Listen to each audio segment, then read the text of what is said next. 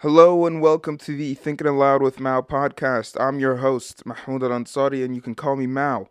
Today, our special guest is Dr. Joshua Salaam, who is a member of the popular band Native Deen and a chaplain at Duke University. Today, we talk about the relationship and issues between immigrant Muslims and African American Muslims, racism within the Muslim community, and the history of racism. We talk about the history of Native Deen and how they came about as a band and where they got their name from. And we talk about Joshua's own experiences growing up in the United States. I hope you guys enjoy. Brother Joshua Salaam, thank you for coming on. I appreciate you. It's a it's Thank an you. honor to have you on. Uh, I was very shocked how you answered me. Uh, since you're you're you're probably a pretty busy guy, so I appreciate it. Alhamdulillah. Well, let's just say uh, there's there's also people out there that are complaining that I never got back to them. So I'll I'll take the credit for this one, but also apologize to all those out there who I didn't get back to. I feel special now. Thank you. I grew up watching you. I grew up listening to you uh, in Native Deen as a group, and I was big on MIST, which is Muslim Interscholastic uh, Tournament, and you guys were always there per- performing. Right, right. And you guys weren't just a hip hop band uh, that just made music that people loved, which was the case. You guys, your your music had every single song had uh, an inspiration to it, a meaning behind it, a lesson behind it, and uh, revisiting these songs, even when I was older, j- just gave me an appreciation for the kind of work that you guys did. Uh, and you guys, you know, if I had to sum up uh, based off of the songs that I've listened to growing up from you guys, uh, what the, the the things that you guys tackled uh, were, were things like identity crisis within the Muslim community, being proud of your Muslim identity, uh, knowledge about Islam, the, the lack of knowledge about Islam. So you, your songs would even, I learned, I learned stories about the Prophet through some Prophet through some of your songs. Uh, right. So so it- it's pride, knowledge, and the third thing, which is very important, which is that you can be Muslim and delve into many arts. You can be Muslim and be American and do things like hip hop in, in a halal in, in in a correct way that doesn't that doesn't go against your religion. So these three things are the things that Muslims in America struggle with the most. And it was very impressive to see that you guys early on, post 9 11, were able to tackle those three main issues. And I wonder, what did you go through growing up that allowed you to see that about us, that allowed you to connect with us on that level?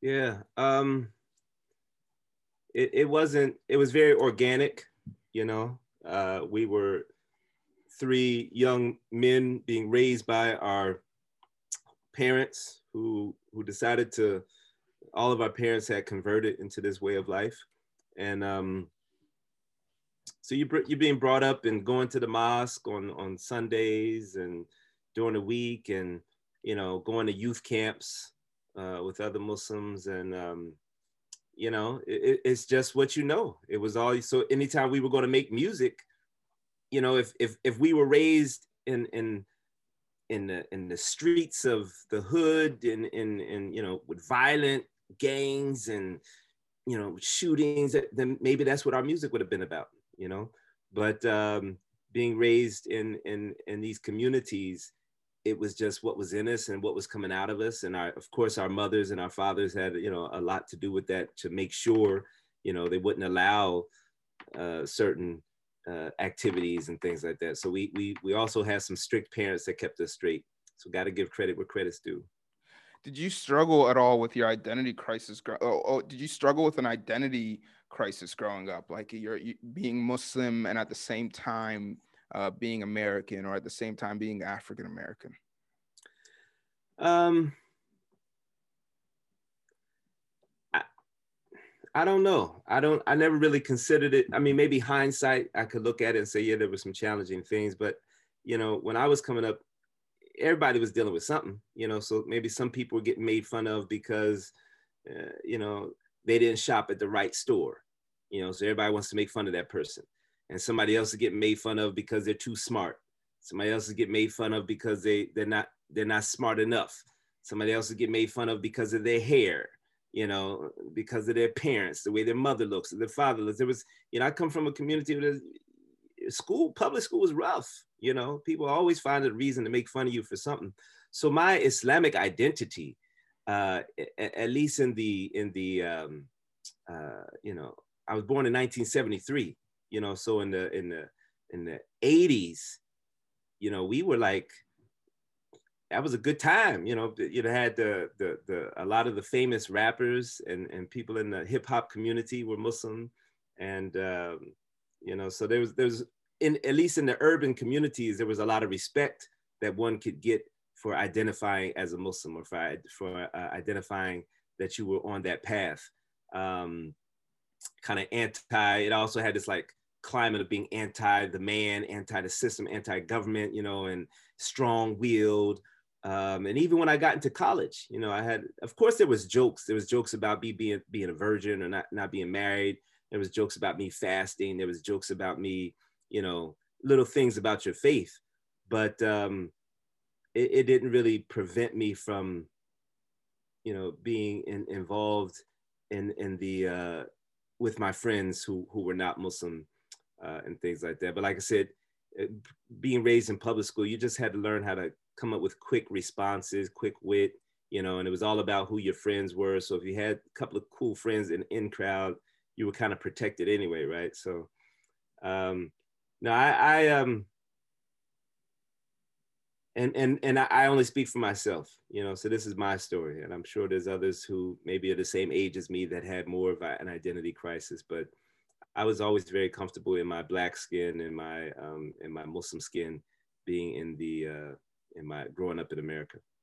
So if that's the case for you, because sometimes since I I'm someone who struggled deeply with my identity growing up, um, and someone who was embarrassed of my culture, embarrassed of my upbringing, and maybe that had to do with that I was post 9/11, especially the spotlight was on Muslims more than ever before.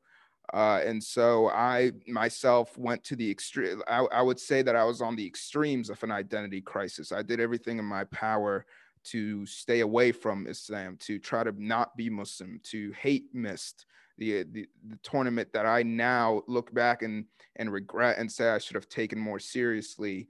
Uh, how many skills and, and lessons I have learned from it. So, but at the same time, someone like you who may have not suffered from an identity crisis uh, was able to speak to me w- through your songs and i wonder how that is how, how were you able to still find a way to speak to people like me through your songs if you if you weren't going through the same troubles uh, america is a is a hodgepodge of bubbles you know? Uh, there's people in america who have been here for over four generations that don't speak any english. Some somebody might wonder like how is that possible that their their parents their grandparents and their great grandparents all lived were, were born here in america but they don't speak any english? Because there's that's that's possible in america uh, you you have places in america that are still the the seats of white supremacism white supremacy with with the kkk strong elected officials right and then you have places where there's so much diversity that people would think that uh, segregation never existed in America. You know, it, it's it's just there's a lot of bubbles in America, right? And so, at a young age, at the age of 12, that was 1985 for me. I was, um, and even before that, I was raised in a diverse community, right? So my community wasn't all African American uh, within my community in Kansas City, uh, Kansas City, Missouri, we had a, a masjid that was majority uh, people who had immigrated here to America, uh, majority Arab at, at that time. Um, when I moved from Kansas City to the suburbs of uh, uh, Chicago, a place called Lombard in Villa Park, Illinois, the masjid that we went to was primarily Pakistani, right? And then, but in within 20, 30 minutes, there were other masjids that were majority Arab. Uh, and when I was 12 years old, I started going to MYNA, Muslim Youth of North America. So all of my friends, all of my friends, now this is not public school. This is just all of my friends from, from the from this organization are from all over the world. They're from Somalia, they're from Azerbaijan, they're from Pakistan, they're from Bangladesh, they're from India, they're from you know uh, Iraq, they're from Tunisia, they're, everywhere, right? And so you're being raised with this diverse group from the age of, you know, even though I started that at 12, I was in a diverse community before 12. And so all of those stories, all of those experiences, all of those, um, uh, you know, the traumatic things, the fun things, the little, the little quirks that they, the jokes they have about their family and, you know, the, the cultural clashes and all of that, you become intimately familiar with all of that, you know, and it, and it just becomes, and again, that wasn't, I never thought of it as like, oh, I'm being uh, acclimated to different cultures. It becomes who I am right? Just like I told you, I was raised in, in, in, in this community, so the music was coming out of me. I didn't think about that at the age of 12 and 13 and 14 and 15 and 16 when I'm, when, you know, eh, part of this thing, I'm going to ISNA, ICNA, MAS, you know, all these conventions. You're not thinking about, uh, oh yes, let me, let me speak about, let me write a song about the diversity. No, it's just, it's just who you are. So uh, I am, as many people, I'm not one thing. You know, I'm I'm Muslim American. I'm uh, black. I'm I'm I'm uh, raised by a single mom. I'm you know uh, I have a diverse.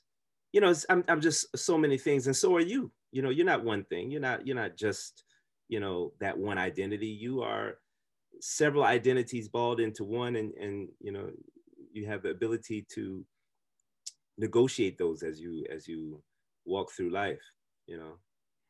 And so if you so so did that help you when you were cult with a with a wide range of cultures did that allow you to see kind of the struggles that different cultures when they come to america deal with as muslims i mean and did you find by any chance that uh, cultures coming in or arabs coming in pakistanis coming in azerbaijan people from azerbaijan coming in were struggling with their identity more than you were?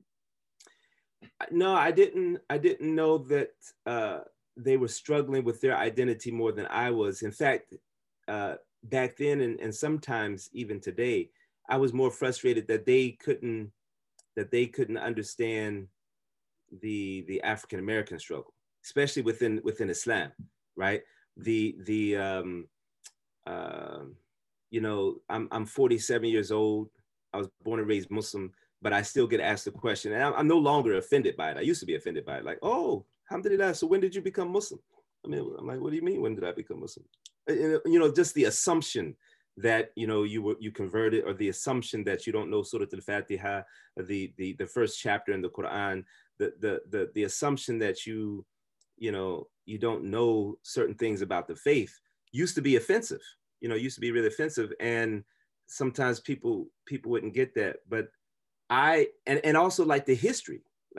Myself i didn't know, learn these things until uh, post college about the history of of why our communities were so separate and why the uh, when, when a lot of uh, in in the late 60s when a lot of muslims uh, from different countries were coming to america that they landed in the suburbs as opposed to the inner cities. That, you know, uh, Dr. Jamillah Karim, amongst others, is one who writes about that was a conscious decision that people knew that it wasn't that cool to be associated with Black folk. You know, if you're coming to the United States of America, you know, it's best to, uh, you know, stay stay in the suburbs. So I used to be more frustrated with things like that, you know, and and um, and so I, I really wasn't when when we came together in these youth camps, we weren't really trying to compare struggles. You know, we just all knew that uh, it was cool to be around a big group of other Muslims who, you know, were kind of like you. And sometimes we weren't. Sometimes we had arguments. Sometimes we fought, you know, disagree, whatever. But for the most part, we we played football together. We listened to lectures together, and those friendships from the age of twelve, those are some of my closest friends today. Like half of my network are people that I grew up with in these Muslim youth camps, you know, uh, and and again, they are still extremely diverse people. So I, I, don't know, maybe it was just the time. And and you you mentioned like a post 9/11 world. Yes, there is a post 9/11 world, but for people who study it, uh, the same the same stereotypes existed pre 9/11, right? Um, they, they had movies out about rounding up Muslims in into detention camps before 9/11, right? Um, the the the um, the when the Oklahoma City bombing happened in 1995, who did they who did they first blame? They were going after Muslims first. That's 1995, way before 9/11, right? So the, who ended this, up being the one to do it? It was. I don't, I don't, even I don't even know anything about the Oklahoma City bombing. Okay. Yeah, hey, yeah, and I'm I'm I'm not surprised because uh, Dr. Martin Luther King said that uh, America has about a two week history. You know, we uh we like right now we might complain about you know something that's going on and forget that we did the same thing uh, a year ago or five years ago or whatever. But yeah, 1995 there was a, a big blast in Oklahoma City. A, a, government building was was blown up, and the the person who ended up uh, doing it was um, a white man named Timothy McVeigh, and he had at least one accomplice uh, named uh, Tim, uh, Terry Nichols. And um, at that time, it was the worst terrorist attack on American soil.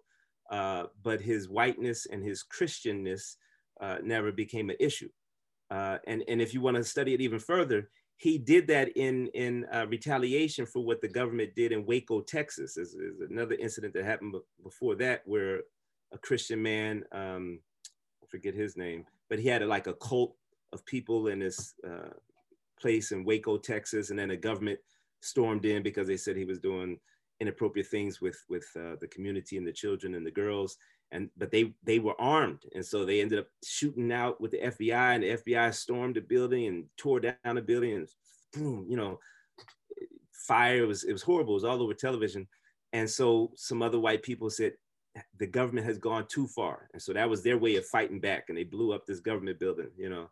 And uh, but the, the first people that america was blaming was muslims you know because of these stereotypes that, that are out there. And ain't nothing changed today if if something happened uh, if there was some plot and and nobody knew who was or something blew up let's say that if something blew up that that that guy that just blew up something in nashville right? Yeah. Yeah so if if there was no uh, evidence, if there was if, if there was no report, people would think that it was a, a, a Muslim attack. You know, just because of an explosion. America still has not come to terms, even after this insurrection, even after white supremacists threatened to, um, they had plotted to take uh, the governor of Michigan. I don't know. Did you hear about that one? Yeah, yeah, yeah. Yeah. You know, they still haven't come to terms with, you know, this is a real issue that's the thing. Like even after the bombing of Nashville, that barely got any new media attention, and they would call it like, "Oh, just just a bombing." Okay, why didn't you call him a terrorist too? That right. doesn't make any sense. Yeah. And I kind of want. I'm interested in hearing what you have to say about. Uh, how about today? The the uh, relationship between African American Muslims and immigrant Muslims has it improved since you were young, or do you think it's it's still the same? Or worse even. Wow. Three options. Same, better, worse. I feel like I'm at the doctor's office. Are you feeling the same or better or worse? um man. I'm I'm I'm I'm embarrassed to say my true my true feelings. Let's just put it that way. I don't think if it has gotten better, I don't, I don't think it's gotten much better. You know, um, I don't think it's gotten much better there's still a lot of there's still a lot of tension. Um, and and i so instead of harping on that because i don't think it's gotten much better i do pray that um, there's a there's a path forward. Um, how do you think it can improve? Like how do you think it can be better?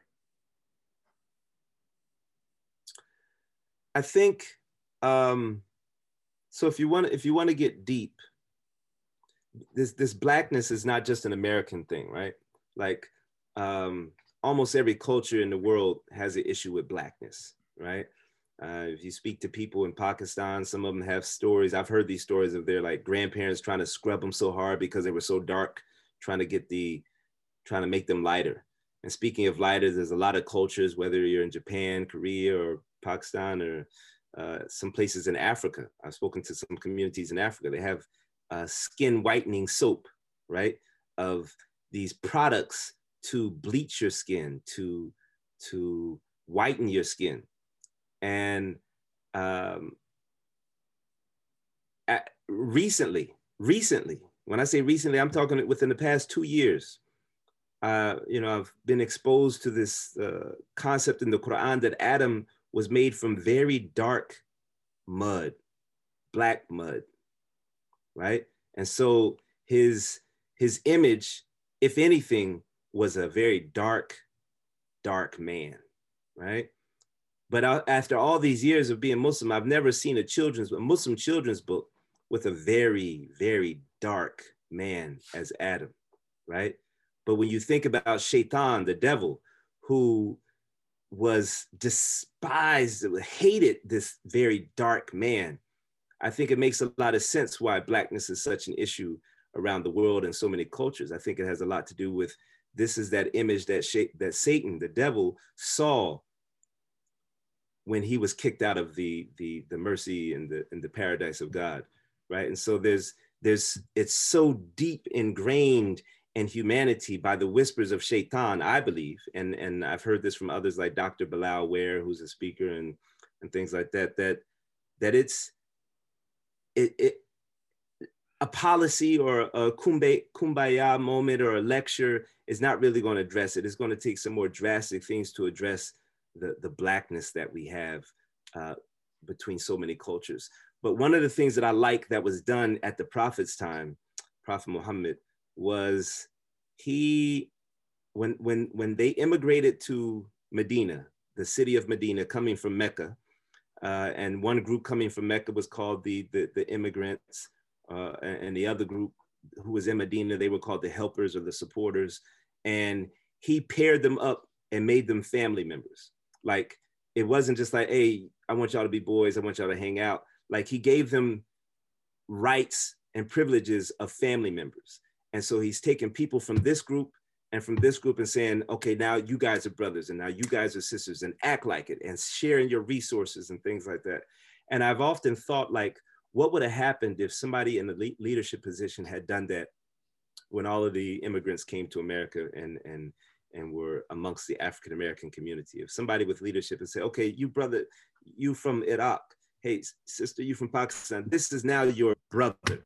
This is now your your sister, and you act like it, and you and you um, and you share your resources, and you you benefit from one another. I think that would have I think that would have really helped us. Instead, we separated from the beginning, and and have yet to truly integrate. Uh, you know, 35 years later, 40 years later. So, do you think there's a way to integrate now between you know African American Muslims and immigrant Muslims, or do you think it's kind of just I think. By the way, before, before, you address that, that is the coolest concept that I've heard in a, in a, in a while. The, the concept that because the, the initial human being that the devil saw was a black man, then from the beginning he has this bias towards. He may have this bias towards. He may. It's a theory. It's, it's a, theory. theory. It's definitely yeah. it's a theory, but it's a good theory, uh, and it's logical uh, that he just may have because I've never understood it. I like some nights I just sit there when I'm contemplating. I'm like, why black? Well, I mean, because we can switch it, and it could be where the reality can be where black people are the ones uh, on top uh, socially, and white people are the ones that are not. And black is seen as beautiful, and white is seen as ugly. Like, why was it? The, why is it the other way around? What makes mm-hmm. it so? And especially that it's, as you're saying, it's universal. It's not something just in America or in Europe. It is everywhere, even within Africa, even this I- internal racism, internal hatred towards oneself within even the African community. Uh, or, or the black community as a whole it, it just blows my mind that that's the case that that black people have to consciously learn to love themselves while mm-hmm. white people are are just born into loving themselves since they are you, you know assumed even through a, a micro micro uh, lessons mm-hmm. that they are what is beautiful blonde and blue eyes is is the epitome of beauty mm-hmm. so that is that is a very cool thought that maybe just maybe the, the devil has something to do and i do think actually the devil has everything to do with racism mm. uh, because he is the inventor of racism and arrogance. What just happened is uh, like I, I always say, I'm not a conspiracy theorist. I just go off the facts, my brother. I, I'm just all about facts. And what just happened is one one of the reasons I don't think we made it to the moon. Because, because it's it's 2020 and I have problems getting good internet and I'm sitting right next to my modem in my house. and and in 1967, I guess, they live streamed from the moon without any lagging. So, you know, I, I it, it would be different if they were like, you know, Mr. President, this is one great step. And he's like, uh, John, John, are you there? Mr. President, can you hear me? You know, it wasn't none of that. It was just straight conversations from the moon to the president's office on a rotary phone. So I don't, I don't know. I, don't I think conspiracy theorists will appreciate you for that one. That's a different take. That's a different perspective on it. Yeah, yeah. Everybody else is about the the, the flag floating and the lights. I'm like, no, no, no. The they li- they live streamed from the from the moon in in 1969 and we we can't even call each other in in a storm a rainstorm now so maybe maybe not I'm glad I'm I'm glad you, you you made a lot of conspiracy theorists about the moon happy today, man. I tell you that. oh, by the way, if I'm looking up, just know that I, I have you on the TV screen over here, so I'm like i I'm looking over there also. Okay. Just, just so you're not weirded out that I'm like. I can tell if you're not paying attention to me. no, I'll, I'll be paying attention. Don't worry. Um, so we were, we, I was, I was talking about what we were talking about is how um, Pew Research came out with this with these statistics that said that Muslim African Americans are 50% of native Muslims in this country. And when, when did this come out? I think like I, they do it every five years, so I'm, I'm guessing 2015. Uh, so, and, and I think it was historically too. So, but native, native meaning that two two generations or more in this country. So you guys, uh, African American Muslims, really have a, great perspective on what it means to be and how difficult it is to be Muslim and a minority in general in this country. While immigrant Muslims are kind of still trying to figure out what it is and and how to deal and what's our culture, what what is our overall Muslim culture as a whole. Um, and I feel like if we would have if we would have relied on our uh, Muslim brothers that, that are African American that have been here for centuries more, um, Muslim immigrants would have had a better understanding as to how to how to succeed in this country. So how do we how do again how do we come together as one or what what steps do you think uh, we should take, especially as the new generation? Because your generation, you're not old or anything, but uh, you, at my generation, go ahead, go ahead. I'm all right. Go ahead my generation, the generation below me, needs to definitely needs to work on this because that is the future of Muslims in this country is uniting together with all races and all classes. It's it's it's different experiences, man. It's different experiences, and and for for instance, the the, the black experience in America, at least those blacks who come from, uh, you know, whose roots are here that go back to the time when beautiful African people were brought here and forced into slavery. If your roots go back that far, you, you have trauma in your DNA, right? It's, it's in your DNA. Uh, America ha- has tortured the Black people for so long. And in, and, and in many ways is still doing it through, through laws that have been written in, in plain sight uh, one of the authors, I forget her name, she writes a book called The, the New Jim Crow, you know, that talks about the laws that are still going on here in, in America that, that mimic uh, all the, the racism that was not too, too long ago. It's still here. America is still one of the most segregated uh, countries, right? So even though segregation is legally over, you still find that if too many Black people or too many of any kind of people move into a, but especially black people move into a, a neighborhood that's majority white they will slowly migrate and they will shift and, and they will go to another place and so in 2020 so much of america is still very segregated. Um, and so there's there's different experiences. So so a, a person coming here from Turkey is is really not going to understand the Black Muslim experience, right? And and a lot of African American Muslims may not understand what it's like to be an, an, an immigrant, where no matter how many uh, uh, uh, generations you've been here, if you still look non-white and non-black, people might ask you where you from right? So where I get asked the question of uh, uh, when did you convert, you know, uh, an, another person that's been here for for generations is going to be asked, well, where where are you from? And then so you hear this, these jokes in the immigrant community about like, oh, you mean where are my pa- parents from or where my grandparents from? Because I was born in Cincinnati, you know, or something like that, and they're kind of pushing back on that on that narrative. And so we have different experiences. Uh, but yes, I do think there was a missed opportunity to learn from one another, to to see each other as uh, resources and allies.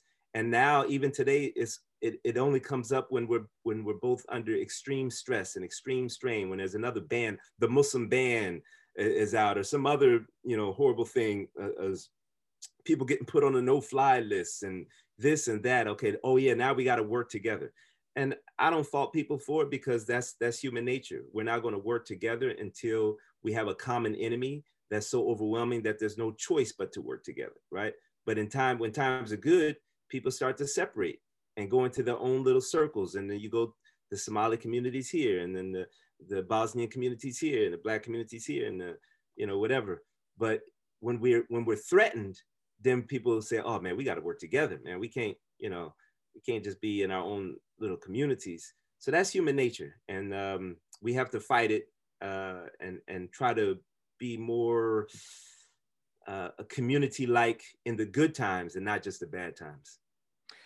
I was as I was running yesterday, and this is a weird thought to have while running, but I was thinking if anyone made a movie about the prophet's peace be upon him's life, and they put all his friends around him it would be one of the most diverse human beings you've ever seen. I mean, I haven't learned about this till I got older because mm. you've meant you you've touched upon this earlier in the podcast where uh, us as Muslims do a very bad job of speaking of the race and even of uh, of of the things that now are considered a minority group uh, that were within prophethood, that were within prophet circles, such as I was just re- I was just listening to Omar Suleiman talk about uh, one of the prophet peace be upon him's close friends was a black man who was a little person who mm-hmm. was you, you, know who in in long term uh, before before it became uh, offensive and uh,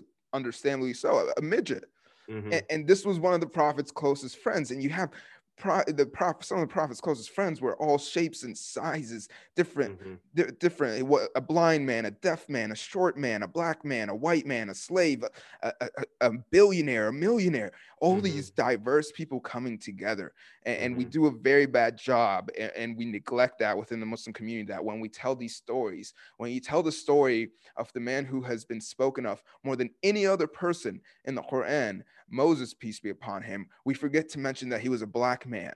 So mm-hmm. I think some of that stuff, if, if, the little things, the minute things, the representation of, of minority uh, within Islam would would make a big difference in how we view others.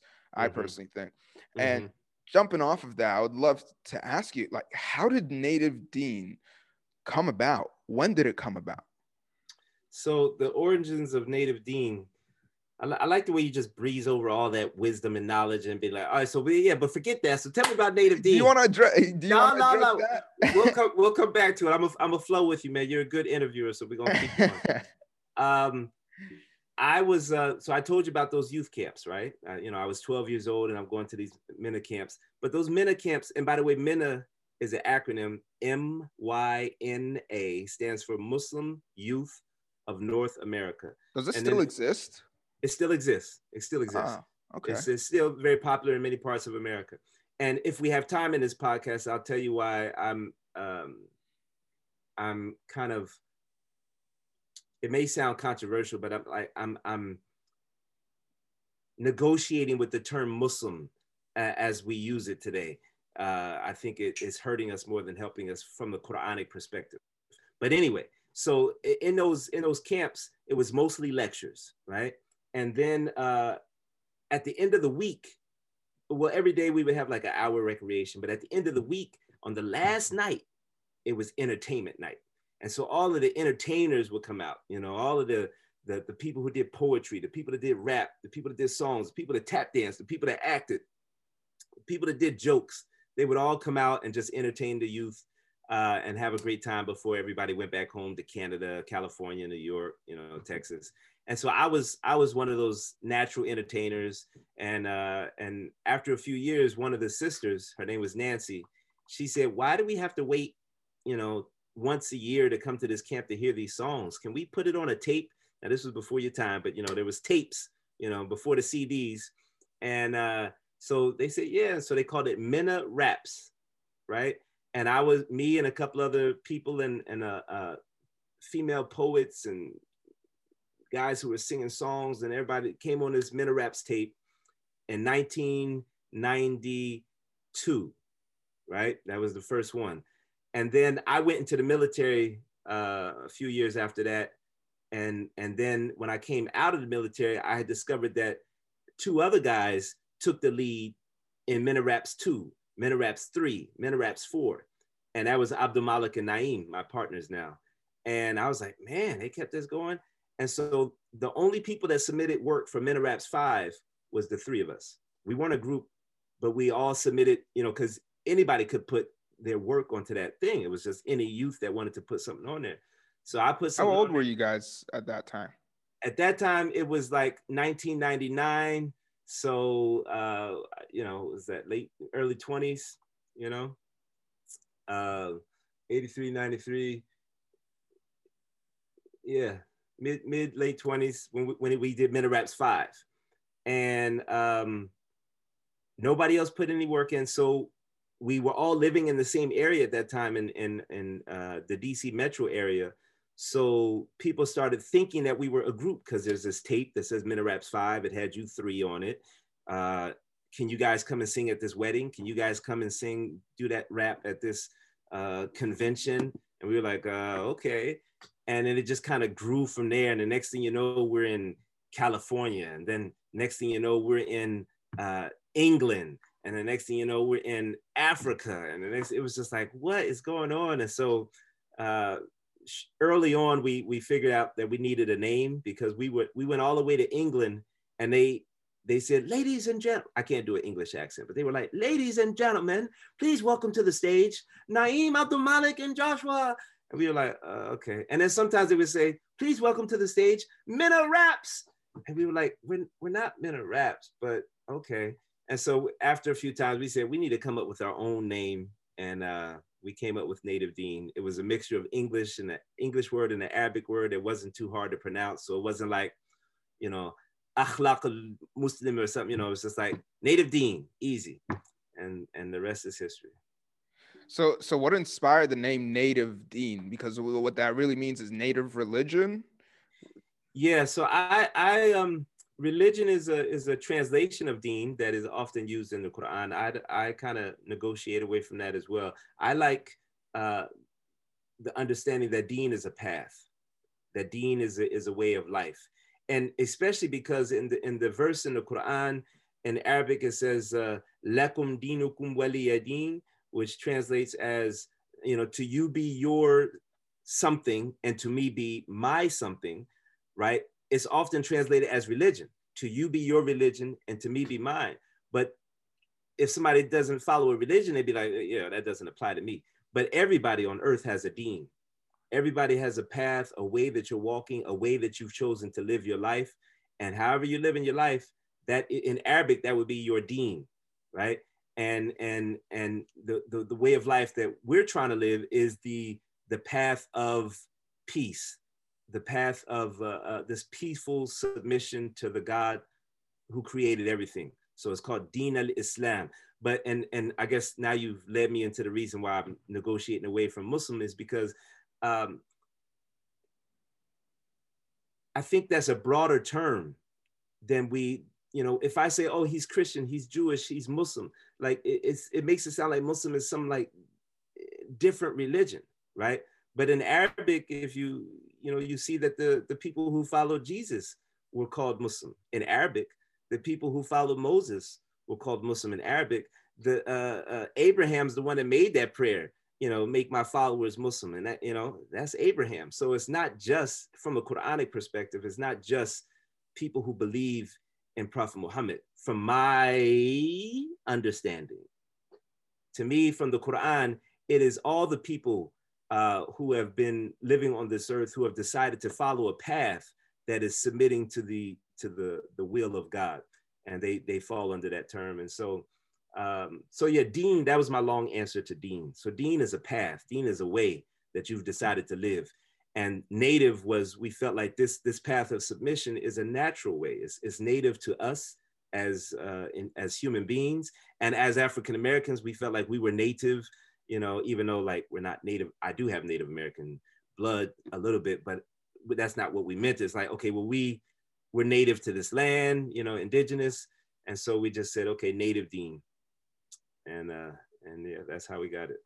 What inspired kind of the songs behind what you guys sang about? Because you you guys had some. I was even showing it to my non-Muslim friends the other day, and they were like, "This is a banger, man. This is super catchy. Like M U S L I M. I'm so um, blessed to be." oh man, man, we got we got more stuff, man. You got to see.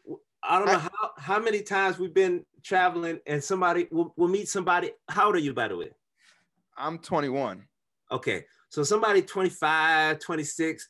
The first thing they see, oh, are you Native Deen?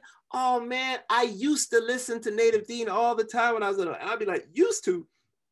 So we gotta let people know we got we got new music out there, man. We all we did solo albums. We got we got about four or five albums out there. So M-U-S-L-I-M, that's one of the old songs. But uh, well, I'm glad, is, is that on liked it.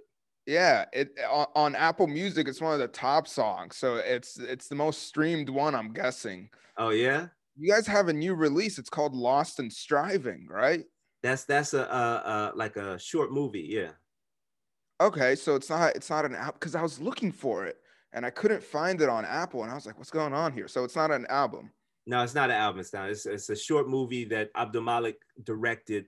Uh, uh, Deen TV is a project that he he took off as a uh, took over as a branch of Native Deen and started this kind of like a nonprofit to do videography and and things like that. And so that's the second movie that they've made. Well, the first one was more like a like a Netflix series. It, it wasn't Netflix, but they, it was like broken up into segments. But this one was like a one hour film.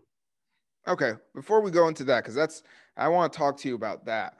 Uh, but let's first talk about what message you guys were trying to send through your your songs. Like what what kind of what, was what was it behind what was behind and what was the motivation? And there it was clearly coming from a place from the heart. Uh, so how, how did these lyrics come about that really told a story but at the same time were rhythmic and catchy? Mm. so all of us came from different places right? So abdul who is the one who has written the most songs uh, for the group native deen right he he writes and he writes a lot and he writes it comes easy to him. He's been blessed with it. Uh, he, he'll like see something and decide that's a problem and I need to write a song about it, right? So so uh, so he might see uh, uh, you know youth disrespecting their parents or something like that, right? And he'll say, "That's a problem. I've heard a lot about it in the community. I'm going to write a song about it." uh, Naeem uh, and I might be a little bit different. So, so me, like all of my songs would start from the music. I didn't really have anything to say, but I, I, I would like a beat would come into my head, you know, and and I dun, dun, dun, dun, dun, dun,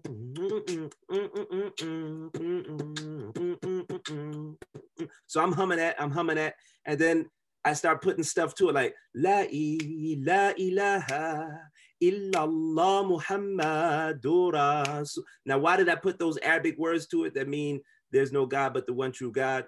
it's just because I'm I'm raised Muslim, right? But it was first for me, it was the beat. I had the beat, and then I would go to my friends and say, okay, what should I say to this beat? Right? Like what what what song should I write about? Like, oh man, you should write something about this or something about that. And be like, okay, yeah, yeah. And then I start putting words to it. So me, it was more like a just um, you know, I didn't really have like a message that I wanted to promote to the community. But what came from in within me was a message. It was always something that was beneficial and and and things like that. But so sometimes we came at music from different angles, you know.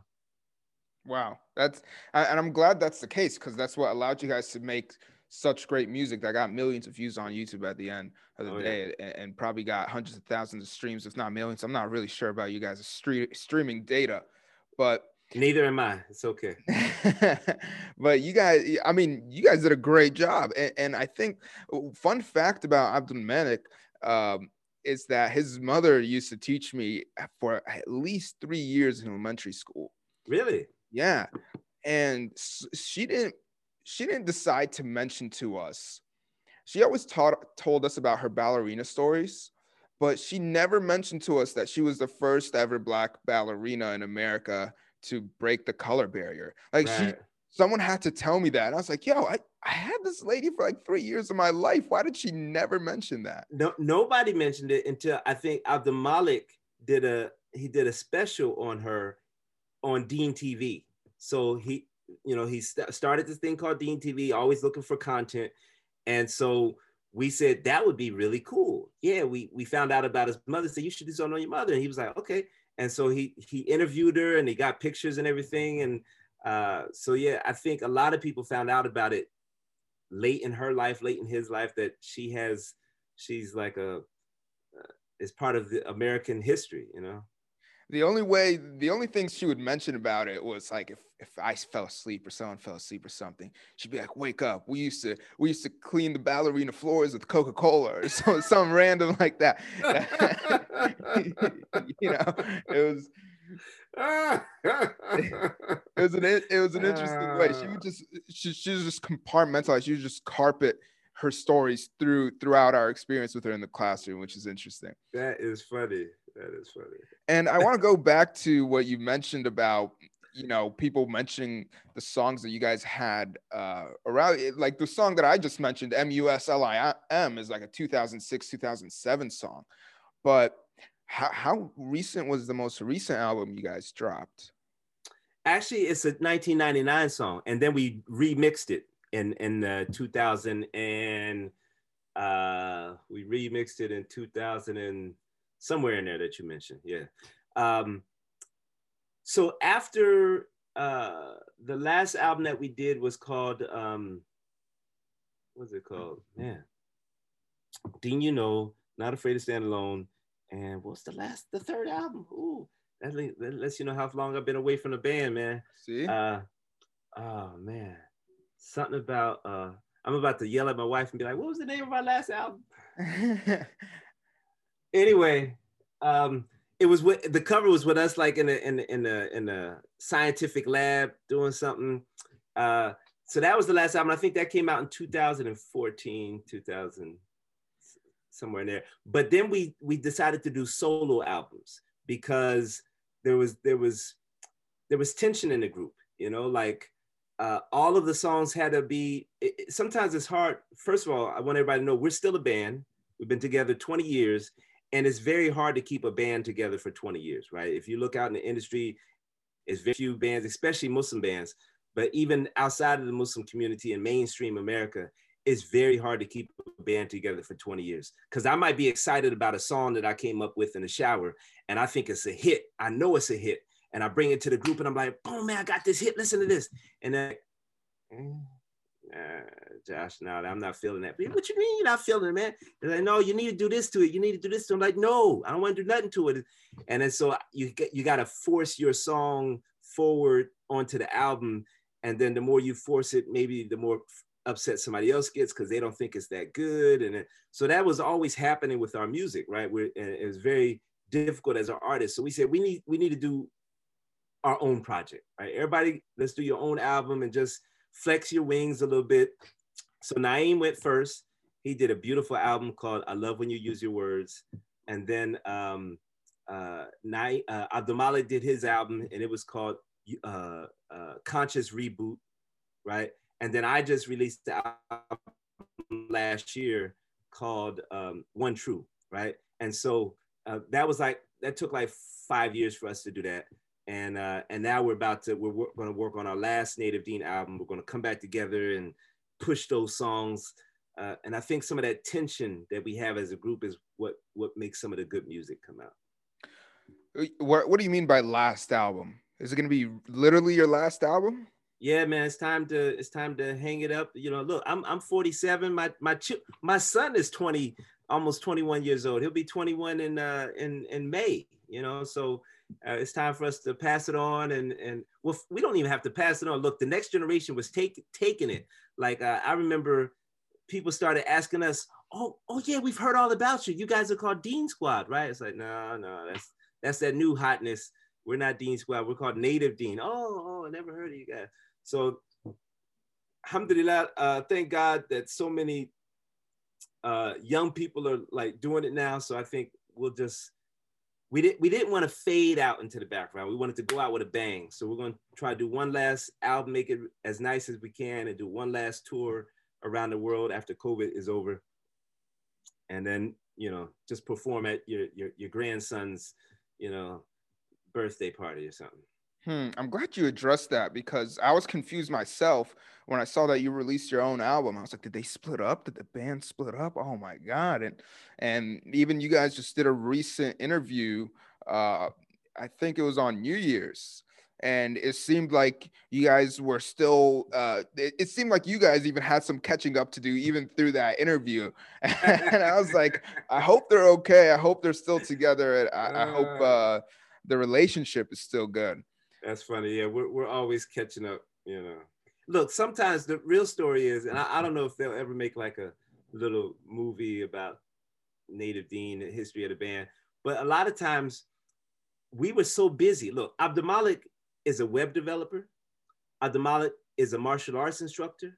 Abdulmalik is is uh, you know doing Deen TV. He he's he's involved with a whole bunch of stuff. Naeem has been working for Muslim charities for I don't know how many years, maybe 15 years. And so he was always flying around the world, always flying around the world somewhere, right? So, and, and I was busy in my own right too, right? And so sometimes we would come to the airport for a gig. Like I was normally the one coordinating things. I tell them what, you know, what flight we were on, what time to be at the airport and all that. And we would meet at the airport. And that would be the first time we had met in a while. And so we catch up in the airport. Hey, how things going? And then when we get to where we're going, as soon as we land and we get in the hotel, we put all the clothes, you know, put everything away and be like, all right, what songs we doing tonight? You know? really? We, yeah. And then we start practicing uh, in the hotel room. Uh, and, and uh, you know, so that, that was, uh, we had done it for so long that we could, you know, we could just kind of pick it up and do it. And then the crowd would get an amazing show.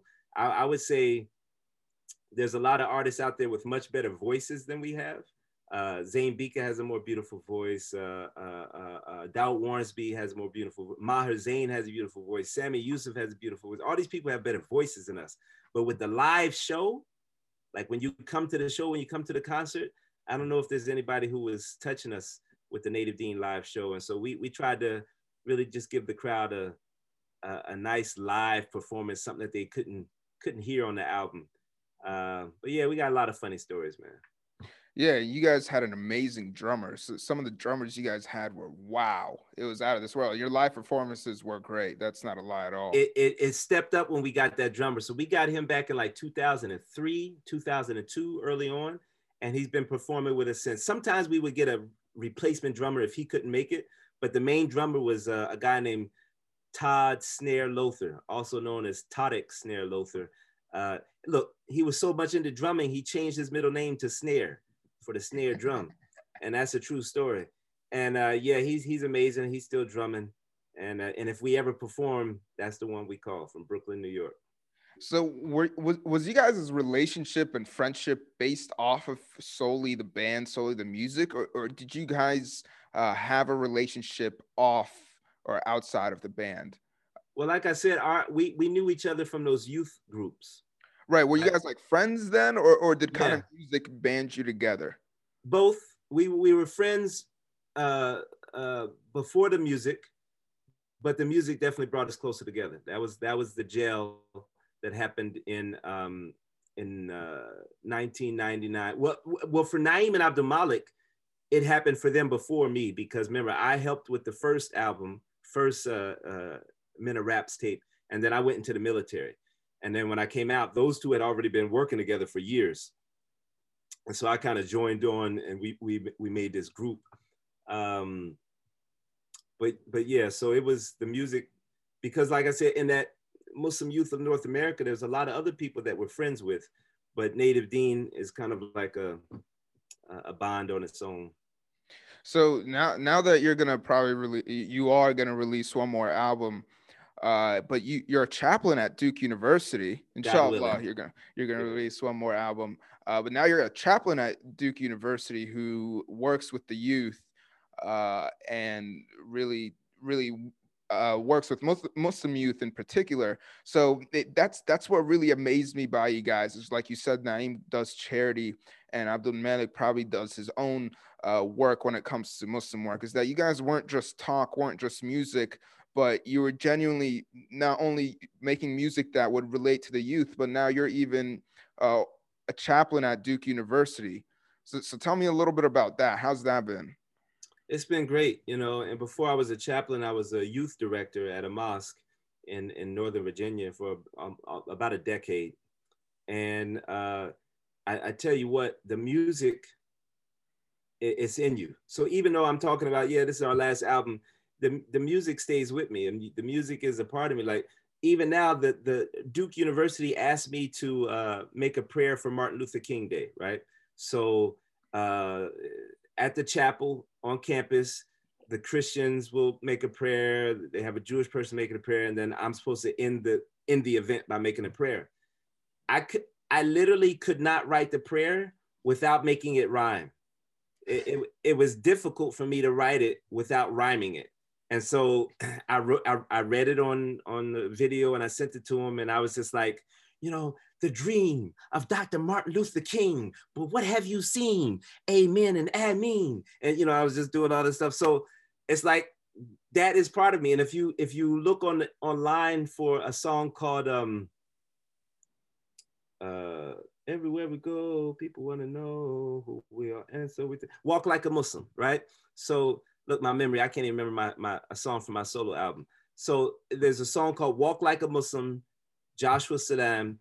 If you if you look at that video, I made that video on Duke's campus while I was a chaplain with the students at Duke University, right? And so that's just that's gonna always be me. You know, I'm all I'm gonna always be doing music. I'm gonna always be uh, singing something, rapping something.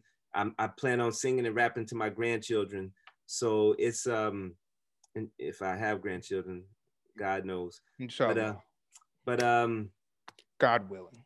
yeah. So that's that's it's just it follows you, man. It's a it's a piece of you. You know, if you're a writer, you're a writer. If you if you if you're a comedian, like some of you, you might have you might be a comedian, or you might have an uncle or an aunt or a cousin that's just always funny. They're probably gonna be funny when they're 75 years old. They're just they're just that's their personality, you know. Yeah, and the, the thing is, is that you're also this is what fascinates me uh, about your story is that you're not just singing, you're you're singing with a purpose. Uh, you're rapping with a purpose, and your job has a huge purpose. And the thing that troubles me today with the Muslim community uh, in America is that we now become we're all becoming computer scientists. We're all becoming uh, web designers. We're all becoming uh, lawyers and doctors. And these aren't fields that are influential. I mean they're important. Don't get me wrong. They're very important. They're great fields but they're usually sought out for because of the money because of the the, the reputation behind it the, the the social standing. And it seems like uh, it seems like positions such as being an imam um, and other positions are left to be what people become if they can't find anything else. You know you become uh, uh, being becoming an imam in modern days imam is uh, uh, basically a, a muslim priest uh, a, a leader of a mosque uh, it's kind of like be, going to Denny's. You know, you, you end up at Denny's. You don't you don't strive to go to Denny's from the get go. Uh, so it's like the same thing with with being uh, a, Muslim imam in a mosque is that you end up it usually uh, in modern times. And, and so when when I find someone such as yourself who from the get go was, was striving, had a passion for youth, had a passion for Muslims in America and, and their development, I have to ask you why that is uh, and what allowed you to stay with that passion and with that dream. You know, I I don't I don't think it's that uh, uh, un- maybe it's, it's unfortunate, but unfortunately, it's not that deep for me. Like I always tell people, ask me when we've been interviewed around the world. One of the main questions that we get is like, "Why did you choose rap? You know, why did you choose rap for your for what you're doing?" And we always answer the same thing, like, "Look, we we didn't choose this, right? Some people, you know, some of our friends were very good at basketball, you know, and so they went into basketball. It's not like they, you know, chose basketball. It's just like that's what we played in the neighborhood. If if I was from South America, maybe I would have been playing football or the real football, you know, soccer, right? Maybe I would have been playing soccer. If I was in Pakistan, maybe I would have been playing cricket, you know. But I was I was in a community where this was the music that my mother was was, you know, playing. I, I grew up on Motown. I grew up on Smokey Robinson and, and the Jackson Five and the you know, all this stuff. And and so the music that and I was listening to the, you know, Eric B and Rakim and, and we was hearing Run DMC and all these, that was that's what was playing in our in our communities. And so there's a rhythm that is like starts to come out of you naturally. And and so um, all of this for me is just very organic and very natural. I didn't think about it. Excuse me. I didn't think about it. I don't feel like I chose it. I started doing it. People enjoyed it and and and then it became like this codependent relationship. Like as a performer i really enjoyed and it made me happy to see people smile right? If i could if i could do something to make you laugh if i could if i could do something you'd be like oh man that was nice. Do that again. And then you start bringing me over to other people oh man check out this thing that you know that feels good for me right? And so i'm going to do that more. And then uh and then other people were enjoying it as well and they were say, oh yeah, can, can you come here? Can you come here? The community really needs this, man. This is something, this is awesome. And so it just kind of kept growing and growing. And um, it, it just became like, almost like I was, we were being guided, you know? Um, none of us had plans of becoming a, a, a group, you know? A- after a while, we started it started going to maybe to our heads like man we could do this full time man yeah man you know let's we we uh, we were working with Yusuf Islam, uh, formerly known as uh, Cat Stevens, and uh, we went to Turkey uh, and performed with him one time. And we went to England and we performed with him one time at a prestigious place in, in England called the Royal Albert Hall. The, the Queen has her own chair there. She didn't come for our show, but you know the Queen has her own chair there, and and um, we got to perform in all these places. And so we we thought it was it was going somewhere. But yeah, it was very organic, man, very organic. Not something that we like kind of mapped out and be like, yeah, let's let's take. Look, we never took singing classes. We never took music classes. This wasn't something that you know we would. I I don't know how to read music, you know. I, I if you put a, a sheet of music in front of me, I wouldn't know. I wouldn't know what it is, you know. But I know when something sounds right. I know when a note is off, you know. And uh, and so we just kind of went on our natural gifts uh, all this time. So, what about your chaplaincy though? How did that come about? How did you choose that? It was, or I, didn't choose it. It was uh-huh. again. Look, for, I, I don't recommend this this this method for everybody, look, but I'm just telling you the truth, right? I didn't choose it. I was uh um okay. Let's let's let's let's go through my life very quickly. I I initially got kicked out of college, right? I was going to Indiana Indiana University. After two years, they gave me a letter said you need to rethink your educational goals or something like that. I don't remember what it was. But my grades had gone down so low, they they they kicked me out. I kind of woke up from then, right? I was like, oh man, that's messed up. So so I go into the military as a police officer.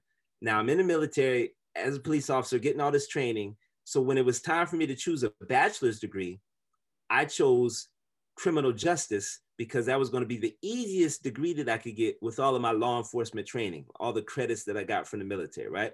So after a few years, I ended up getting a bachelor's in criminal justice. Now, uh, you know, uh, uh, uh I almost became a police officer, but a Muslim organization hired me before I did that. And I was working for civil rights. I said, okay, yeah, a Muslim organization. I like to work for Muslims, civil rights. Okay, my degree's in criminal justice. Eh, it's related. Uh, then uh, another community in Baltimore liked what I was doing. They liked my personality, and they said, "We want you to come here and help us uh, build this community. We want to renovate houses and encourage Muslims to move into the area and and uh, uh, and push out all the drug the drug stores and the drug dealers and the liquor stores and try to make a peaceful environment." I said, "Man, that sounds interesting. Yeah, I'll be a part of that." So I go work for that, right? And then and then somebody in a different state, Virginia, was like, "We heard that you were really good with youth. Can you come down here and work for youth?" I was like, "Okay, you know, working with youth, I could do that." N- never thinking about, "Oh, is this is this what I want to do in life? Is this what you know?" They were all like opportunities that for me felt good because I always felt like I was helping the Muslim community, and that was what like worked for me. That's always what my mother told me. She's like, I don't care what you do, just make sure you're always helping the Muslim community. So each each opportunity felt right. And then while I was at that masjid, some people came and said, you know, we're training, we're putting some people into this program to study chaplaincy, right? Would you be interested? And I was like, okay, free Islamic education? Okay, yeah, yeah, I'm, I'm interested, right? And uh, I started going to that and then um, uh, so I got my uh, master's in um, uh, uh, uh, in, in, chaplaincy, right, and a master's in, Isla- in Islamic studies, religious studies, and then after that, a a, per- a, wealthy person from the community said, Joshua, we like what you're doing. We want to uh, support you and keep going and get your doctorate. I said, okay, okay, I, can do that. I can do that. So I kept going, and now I have my doctorate of ministry and so it's actually Dr. Joshua Salaam after all these years, after being kicked out, you know, in 1993 is when I got kicked out. And so it was like, again, I felt like I was being guided. And it wasn't like me sitting back and thinking like, what, what do I want to do? You know, what's, uh, should I be a lawyer, a doctor, an engineer? You know, so I, I'm not, I'm not saying that I recommend this for people, but that is my story. That is my story that is that's why because i'm i'm the complete opposite i try to i, I can't i can't help it I, I just plan try to plan everything and there's a saying that you know humans plan and god laughs so i guess you did it you all you i guess you did you had a good you know you had a good way of doing it a good method you just well, that, we lived in the moment we need people like you man so keep keep going because uh, if you're not if you don't what, what they say if you fail to plan then you're planning to fail right so we need people like you to have the foresight that can plan things out. So so uh, don't pay attention to, to people like me. You keep planning. I think a mix of both is good. Thank you, though. I think a there mix of both, you know, be, living in the moment more, enjoying your life, and seeking out opportunities uh, while also having a plan is probably the best way to go. Uh, and last thing for you, um, because I, I want most uh, African Americans who aren't Muslim, non-Muslim uh, African Americans, and Black people in general, non-Muslim Black people in general, to know a little bit about Islam. And that, do, do you feel strengthened uh, by Islam as an African American, or do you feel sometimes that it, it weakens you or it lessens you in status? Ask, ask me again.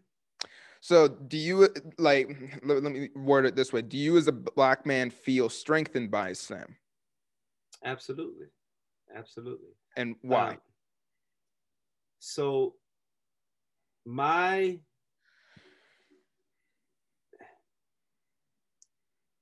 so if if you want God to be complicated, God can be as complicated as you want. He he's beyond your comprehension, right? And so on, on one level, you won't be able to understand God. At the same time, the most simple, the most simple understanding of God is that there, there is one God and spend your life trying to get to know him. And I say him loosely because you know we don't believe God has a gender like we have, but the language language is gendered. Uh, so spend your life seeking Him. So I really honor seekers, right? People who say like, I don't really know. You know, I think something's out there, but I'm not really into the Muslims. I'm not really into the Christians. I'm not really into the to the to the to the Jewish people or the Hindus. Or, but so I'm a seeker. I really honor those and and and I respect those people. And I would I would call myself one of those people because we are all on a journey to understand this essence, this power, this light that that we all feel and know is in the universe. And you're seeking it and you're trying to get to know it, right? But maybe because of the, the Muslims that you know, or the Christians that you know, or the Jewish people that you know, you know, or, or the, the the verses that you've read from their from their um, uh, from their book, you're not really gelling with it, right? And that that's that's fair. I think that's fair that, that the person said, well, that's not the God that I know. I don't think God would do this. I don't think God. Okay, okay. So keep seeking, keep seeking. Don't ever stop seeking. Don't ever give up. You know, uh, don't don't let uh, some Muslim or Christian or Jewish person that you run into turn you away from the journey of seeking. Because you know what, the, the the the the prophets were just messengers they were just messengers and they they had they had a message to give and the messenger's not even the messenger's not even supposed to interfere with that message right uh, uh, uh, god says in the quran like give the message to the people and leave the rest to me right? Don't worry about if they accept it or not. Don't try to you know get all get all in the business and try to be over them and try to rule their affairs. Just give them the message right? And so if if that's being said to the to the prophet then what about us? You know uh, we we get the message through like years of the telephone game from your grandmother and your grandfather and your cousin. And you know my, my uncle told me that muslims don't believe this and my, my my grandmother said that christians are supposed to do this. And you know we're all hearing something different and being taught something different. And i think that's why people get confused and just want to do their own thing. And so i say keep seeking keep seeking. But for me uh, I, I find the message so simple. I find the message so clear that Muslim is an Arabic word. Muslim is an Arabic word. And if I didn't speak Arabic, if I refused to speak this Arabic word, there would be very few people in America that would have a problem identifying with the definition. And the definition is a person who is trying to submit their will to God's will. That's it. Right? That's and and and when you say that, people like, yeah, Everybody, everybody who's faithful is going to say that. Everybody who's a seeker is going to say that. You know that. Yeah, that's what I'm trying to do. I just want to do what God wants. I want to be in God's grace. I want to be in God's glory. Okay, then then we have something in common. Let's let's work from there. You know, let's let's work from that. And so you know, um, actually, was it yesterday? I got this little book here. Which which verse was this?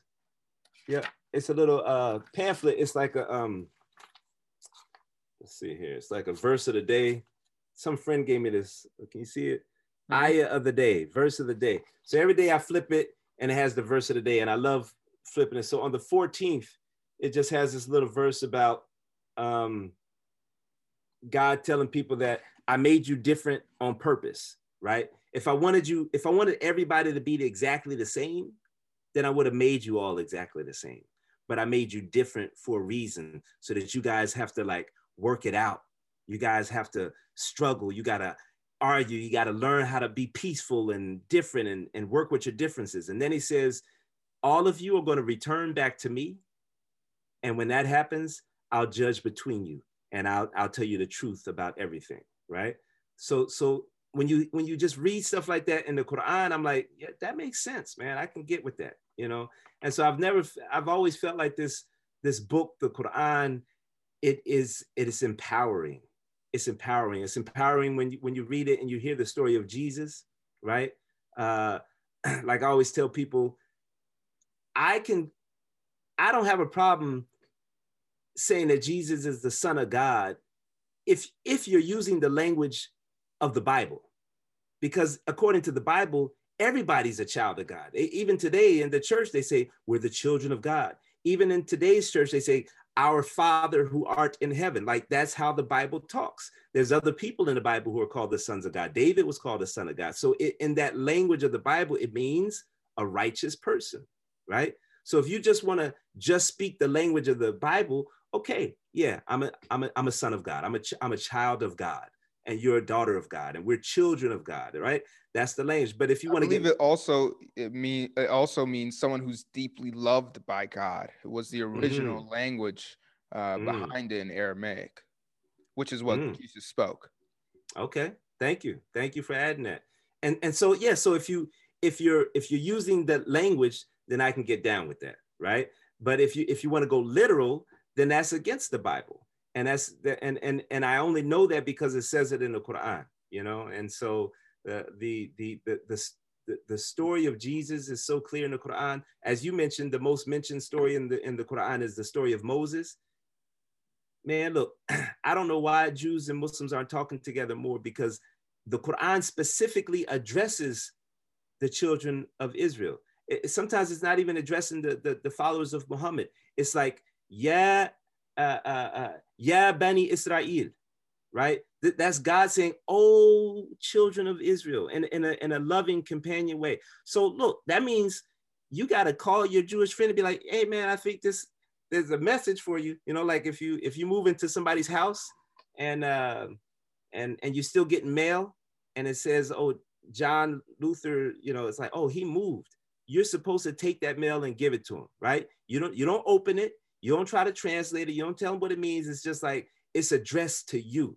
So I think there's a lot of opportunities here with in, in uh, with uh, people who follow the Quran just to have dialogue with with other people. Like, hey, I, I got this message, but there's something here that's not even talking to me. It's talking to you, right? Now I'm I'm gonna read it for my for my wisdom. Can you tell me? Can you de- decipher this? What does it mean? What does it mean when God's saying, "Remember the favor that I bestowed to you about this. Like there's stories referred to in the Quran that Muslims have to, to, to properly understand that I think you got to talk with your Jewish people. You got to talk with the Jewish uh, uh, community. You know, uh, uh you got to talk with the, the Christian community to understand some of the, the verses that are in the, the Quran about Jesus. So there's the purpose of the Quran is to communicate with other faiths and um, and other believers, right? Because they're all they're all seekers and believers. And I think uh, if you're if you're speaking the language of the Quran, then I think they're all Muslim. Hmm. Very beautiful, and I and I think a lot of Muslims nowadays and a lot of young people uh, who are influenced by the style in which politics and social media have been uh, communicating uh, would see someone who tells you, you know, I think I think Islam is a religion of terror uh, and breeds terrorists and get offended and get upset when in reality the quran tells you that in the face of ignorance to show to show peace to show to show kindness so that even that you know even if they are showing ignorance towards our religion even if they show even hatred towards our religion we should communicate we should send the message uh, in a kind and wise way just like you're saying. And, and I've always, I, and I want to preach this over and over again in this podcast no matter how much someone hates you, try your best to love them. And I understand how difficult that is and even for me personally that is very difficult and I and I try every day but I have tried both I've tried to be assertive and uh, mean uh, when someone's saying something wrong about my religion. And I, I, tried the peaceful, kind, informational style. And I've always found the peaceful, gentle style to always 100% work better than the, than the latter. Uh, you know why? Yeah. Uh, well, okay, don't forget where you're about to go. I don't want you to lose your train of thought. But that's that's a Quranic message. There's a there's a commandment in the Quran for us to speak in a more beautiful way than them, specifically when people attack you, specifically when when they're coming at you like that, that you're supposed to find language that is that is more beautiful than them.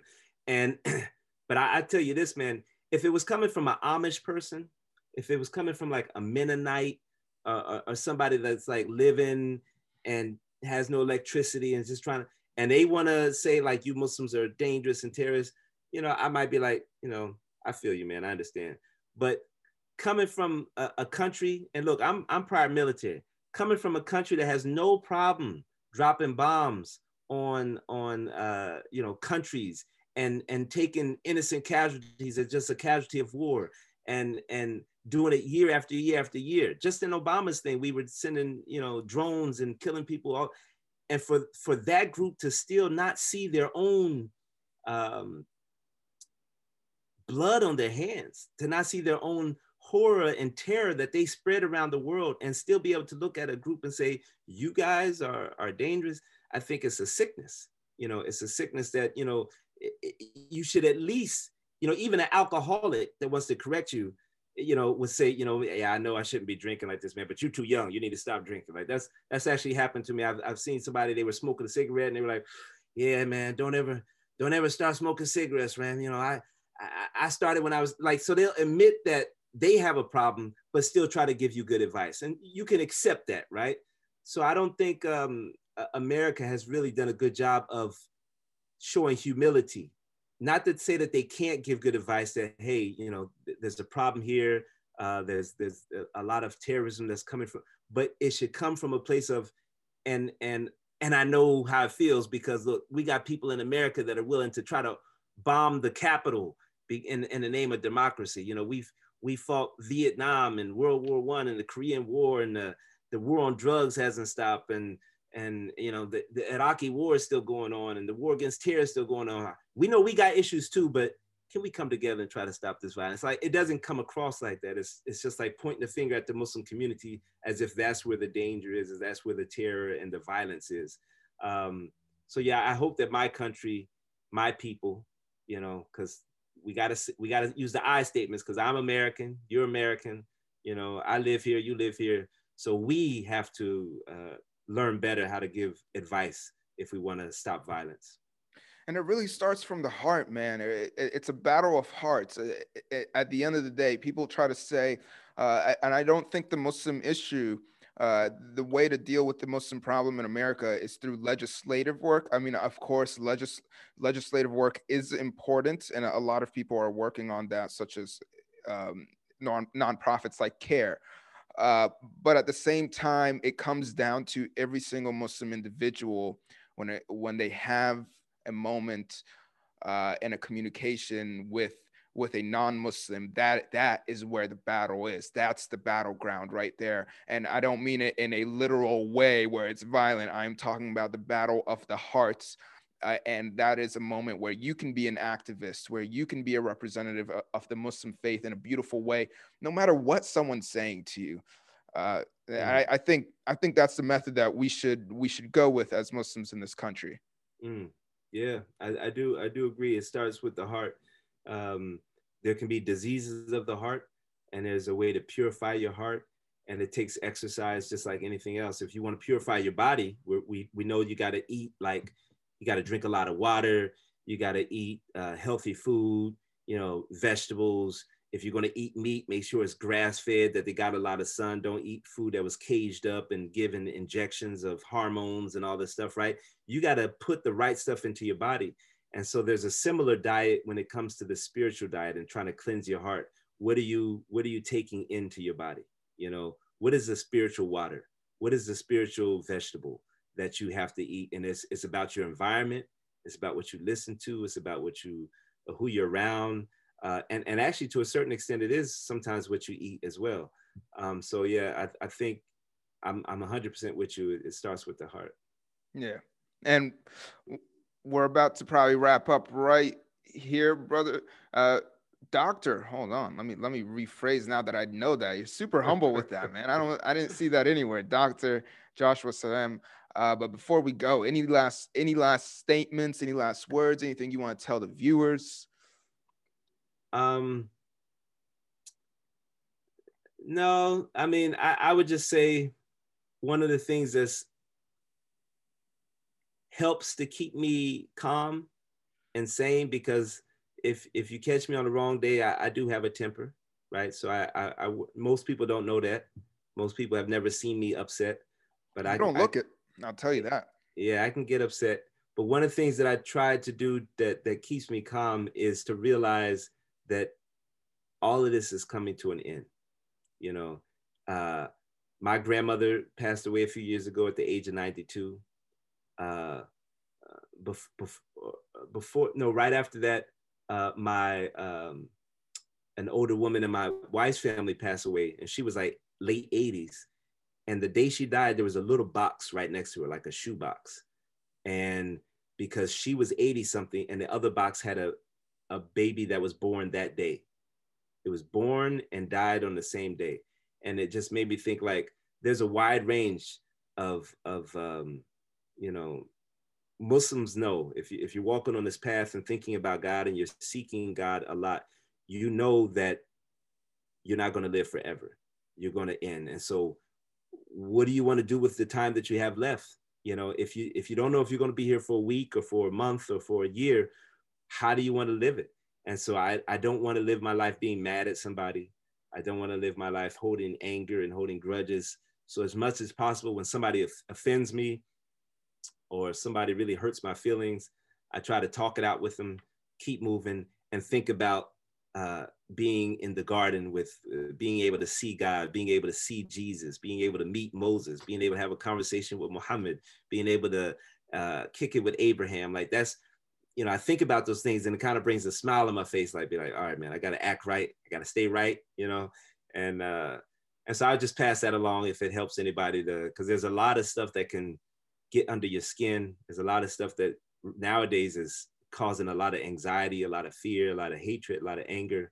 And so um, I would say, you know, the message of the Quran is uh, if you can remember God often, it, it helps, you know. So just keep thinking about God and returning to God and try to get back in a good state. Yeah, and it's a constant struggle. Uh, some days you'll you'll be up, some days you'll be down. And Amen. Amen. And you'll just you just can't give up can't give up. Some days I forget to pray. Some t- some days I forget uh, to be kind to my parents the way I should. And all you have to do is the next day wake up and do better. That that's really all it comes down. That's that's what that's what they tell you in sports, man. Right? You don't want another team to take out your heart. You know, they they up twenty points and everybody starts putting their head down, be like, man, we lost, and, and the coach has to convince everybody, look, it's not about like being down 20 points. I need you guys to go out there, pick yourself up. Doesn't matter how many times we fall down, pick yourself up, keep fighting, fighting hard. Like that's what they say in sports. But it's it's easier in sports because it's just a like an hour, two hours. It's a lot harder in life because like you don't know when the finish, you don't know when the finish line is, man. It's, it's it's like this marathon race that you don't know when it's going to end, and it's a lot harder. But uh, through practice, exercise uh, of the heart, of the soul, and putting yourself around good people like yourself and and uh, pos- positivity, you can make it. You can make it. Mm, yeah. Do you have a release date? Thank you so much for coming on. It, it was an honor having you on, uh, and it was. It, honestly, I couldn't have expected it to go any better than it did. So thank you so much, Dr. Cool, Joshua cool. Sam. Hey man, anytime, anytime you want you want to kick it, call me up. We'll do another one. Uh, release date for our, our last album, you mean? Yes. No, not yet, not yet. We're not working yet. on a we're working on a well one the movie was a priority so abdul malik was you know very busy with the movie so that just got released now we're, we're thinking about like a trying to do a documentary of uh you know the native Deen. we're not sure how long that's going to take and then we're going to start working on the, the the last album in between all of that so probably 2022 i don't think it's going to come out this year probably 2022 inshallah